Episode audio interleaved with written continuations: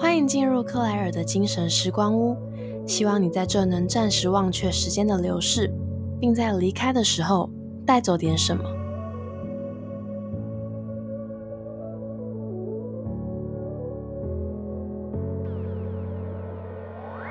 大家安安，欢迎回到克莱尔的精神时光屋，我是主持人 Claire，好久不见。相信各位房客们应该有在我的 Instagram 上面看到我说十一和十二集这两集会走双周更的模式，主要因为十二月无论是在工作还是一些个人事务上面，我的行程都有点打架，但同时又想要好好的认真的写计划说故事给大家听，所以才决定采取双周更的模式。那在这边也先谢谢房客们的体谅啦。好。废话不多说，我们就进入今天这集的故事，叫做《我是谁？我在哪？我为什么这么快乐？》聊聊最优体验状态——心流。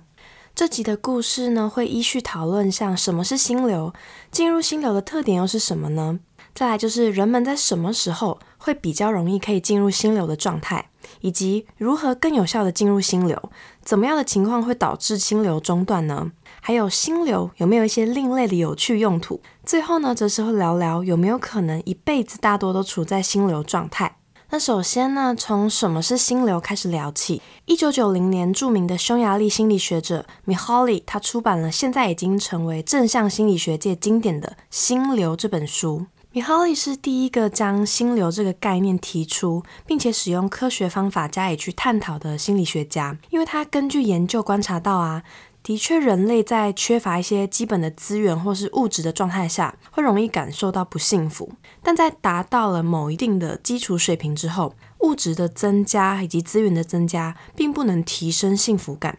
所以他就觉得，嗯，很奇怪，想要去进一步的探究，是不是有哪一些事情会让人们觉得值得花费自己的生命去投入，但却不会预先期待从中去得到像是名声或是财富这些东西。还能因而去感受到强烈的幸福以及价值感呢？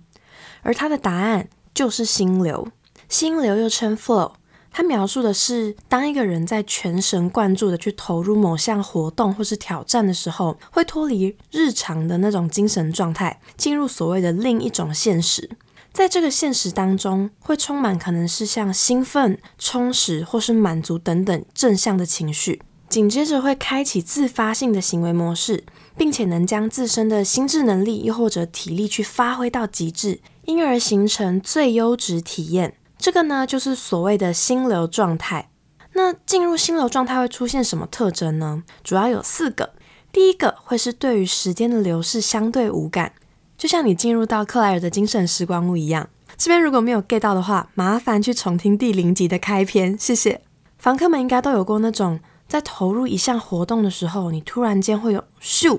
被拉回现实，然后发现，嗯，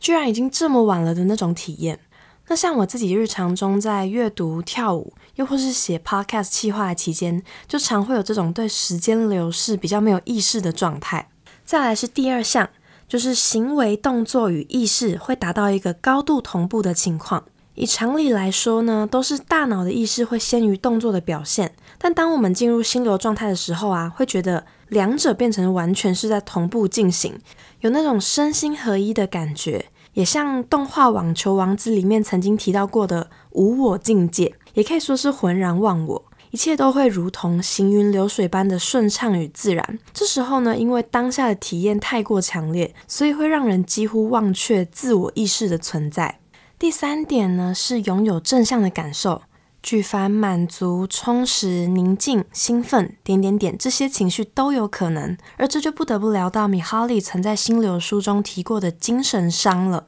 这个伤大家应该不太陌生，因为它就是电影《天能》天能里面不断去提到的那个神秘物质。而熵是什么呢？熵其实是一个在热力学里面代表物质状态的量。它的意义是整体系统的混乱程度，所以熵增加的话，就会走向失序。米哈利他在书里面用“精神伤”的这个词代表意识上的失序，就是每当外界的资讯很繁杂，对于我们的自我意识构成威胁的时候，就会让内在开始失序，使自我陷入混乱。举一个比较白话的情境小故事，大家想象一下：今天早上你起床的时候，发现哦，不小心睡过头了，于是就匆匆忙忙的打理收拾一下自己。早餐都来不及吃就冲出门上班，结果出门才发现哗啦啦下大雨了，而你因为太过匆忙没有带伞。凌晨落汤鸡之后呢，又在大众交通工具上被挤成沙丁鱼。进公司想当然有迟到了，所以被上司一顿暴吼。这个时候啊，杂到不行的你，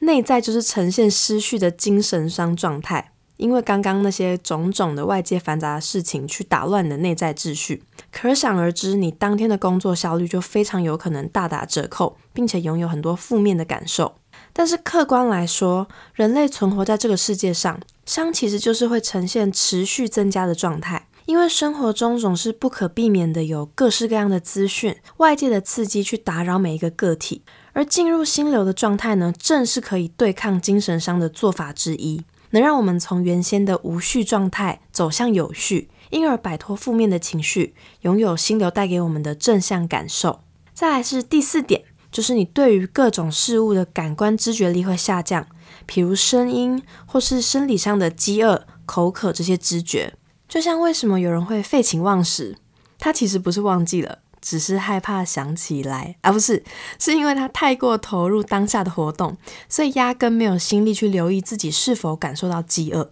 所以常常在跳出心流状态之后，才会突然觉得哦，好饿哦，我怎么到现在还没有吃东西？对了，想特别提及一点，就是心流它并不保障活动性质的好与坏。上述我们所提到感知正向情绪的这件事情呢，也是对于个体来说的感受。根据不同个体的喜好，能让我们进入心流的活动也不尽相同。举凡投入艺术创作、运动、科学研究，甚至是诈骗集团，他在全身心投入诈骗的当下等等，都有可能会进入心流状态。说到这里，因为上述的例子都不是太日常。所以我这次呢，也邀请了几位身边的亲友来分享，平时怎么样的活动容易让他们进入心流状态。这边小小提醒，因为有好几段音档都是远端录制，所以音质相较之下可能会不是那么的好。好，那接下来我们就来听听看吧。我觉得我在冥想的时候最容易进入心流状态。有两种不同的状况会让我进入心流。第一种状况是我在做简报的时候。第二种状况是我在研究要怎么省钱买东西的时候，不过最后通常都没有省到什么钱。我觉得我在算数学的时候好像比较容易进入心流的状态。我觉得我在专注打棒球的时候最容易进入心流的状态。我觉得我自己是在准备证照、像看书的时候会比较容易进入心流的状态。不晓得会让房客们进入心流的活动又或是挑战是哪些呢？听了上述心流的解说以及这些案例分享，是不是感觉这样的状态很令人向往？那我们又该怎么做才能够进入心流呢？主要有四个前提条件，分别是自发性想投入、挑战难度适宜、目标清晰、能获得立即性回馈这四个。自发性投入比较容易理解。其实就是你本身感兴趣的事物，因为会导致你去进入心流的动机缘起，大多不会是来自于对于权力或是金钱的追求，主要会因着个人的价值感及生命意义所在去推动。再来是挑战难度的部分，就是在投入之前，我们需要去评估一下你眼前的这项活动或是挑战，它的难度是否与你自身目前现有的技能有过于悬殊的差距呢？有点像我在为什么会想知道为什么那集故事中提到过的资讯缺口理论，缺口过大或过小，其实都会导致影响我们投入的意愿。同理。活动或挑战太艰难的话，就会想要放弃；太简单则容易感到无聊，进而分心。所以需要抓到活动跟你自身技能的一个中间值。而活动内容和所谓的适宜的挑战难度，其实都是因人而异。像刚刚其中一位朋友有分享到，算数学对他来说是容易进入心流状态的，但至于我就没有办法了，因为我不喜欢数学，数学也不喜欢我，而且我的技能值也不太够。再来第三个是有清晰的目标，这里的意思并不是你要透过心流去得到什么或达成什么目的，而是你要清楚的去设立不同的大小目标，个别突破，借由完成一个又一个阶段性的小任务，像破关那样，去慢慢接近你心中设立的最终的核心目标。最后一个。获得立即性的回馈，则是指你在投入的过程中，很明确的能去理清自己哪里做的不够好，需要修改，又或是哪里做的不错了，应该保持。譬如在弹奏乐器的时候，你能够意识到嗯，这次我哪个细节没有处理好，要改进；哪个段落这次则是媲美贝多芬，可以继续保持这样子。而处在心流状态的期间，如果发生了强烈的外物刺激，像是他人的大声叫唤、肢体碰触，又或是活动本身给予强烈的负面反馈，像是当下的关卡一直破不了，灵感中断，没办法继续创作下去等等，心流状态就会因此被中断。所以在投入这些活动或是挑战之前，最好能够为自己留出不太会被打扰的时间与空间，避免心流被强制性的中断。接下来想要聊聊心流状态是否拥有其他有趣的特殊用途呢？有的，这里想分享我看到一个很有趣的案例，是美国著名的互动式娱乐服务公司 Forty Two Entertainment 首席设计师 Jim McGonigal。他在《用游戏打倒生命里的坏东西》这本书中所提到的，一直以来，医师们都想尽各种办法去减轻小朋友他们在手术房里的焦虑感。结果有一组研究团队就发现，超级马里奥兄弟其实就是很棒的一个工具。那些专注投入电动游戏的孩子们，他们在手术前几乎没有任何的焦虑感，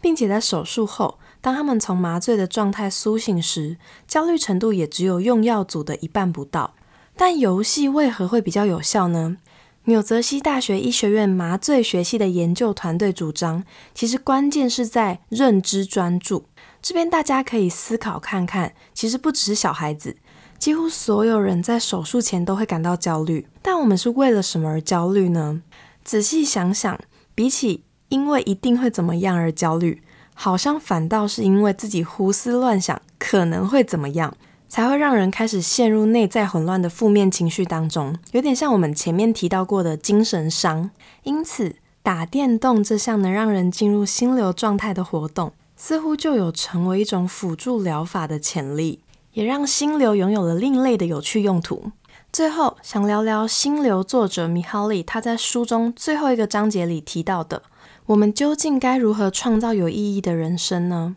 撇除间歇性的进入心流，是不是有机会能够幸运的找到自己想奉行一辈子的信念？而在生活中的大小事都围绕着这样的信念去进行，那么就有机会创造长达一辈子的心流。听起来好像很困难吼，其实我认为是很有可能的，只是我们都容易去把这个核心想得太艰难和沉重了。因为无论是像当个善良的人，或是让世界变得更好。都是我们能够奉行在日常生活中的信念。说到这，我想到脱口秀演员伯恩，他在 TEDx 演讲中有一句话，蛮适合引述作为结尾总结的。他说：“兴趣不会达成目的，因为兴趣本身就是目的地。那无论是兴趣还是信念，或许他们都不能带着我们走向康庄大道，但是却可能让我们拥有一段极富意义的人生。希望每一位房客在人生的每个阶段都能找到那个。”能让你进入心流的目的地。